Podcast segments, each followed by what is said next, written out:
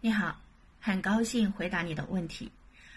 对于孩子把钱给他立马就花完，我们需不需要再继续给他钱呢？对于这个问题，我可以这样回答你：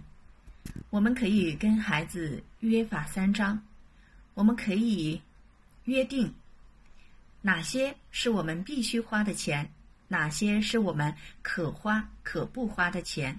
哪些是我们没有必要花的钱。孩子拿到钱就花完了，我们没有必要去控制他，而是我们要教会他怎么去使用钱，让他认识钱、使用钱，这样对于他来说就是一个非常大的帮助。我的回答，你还满意吗？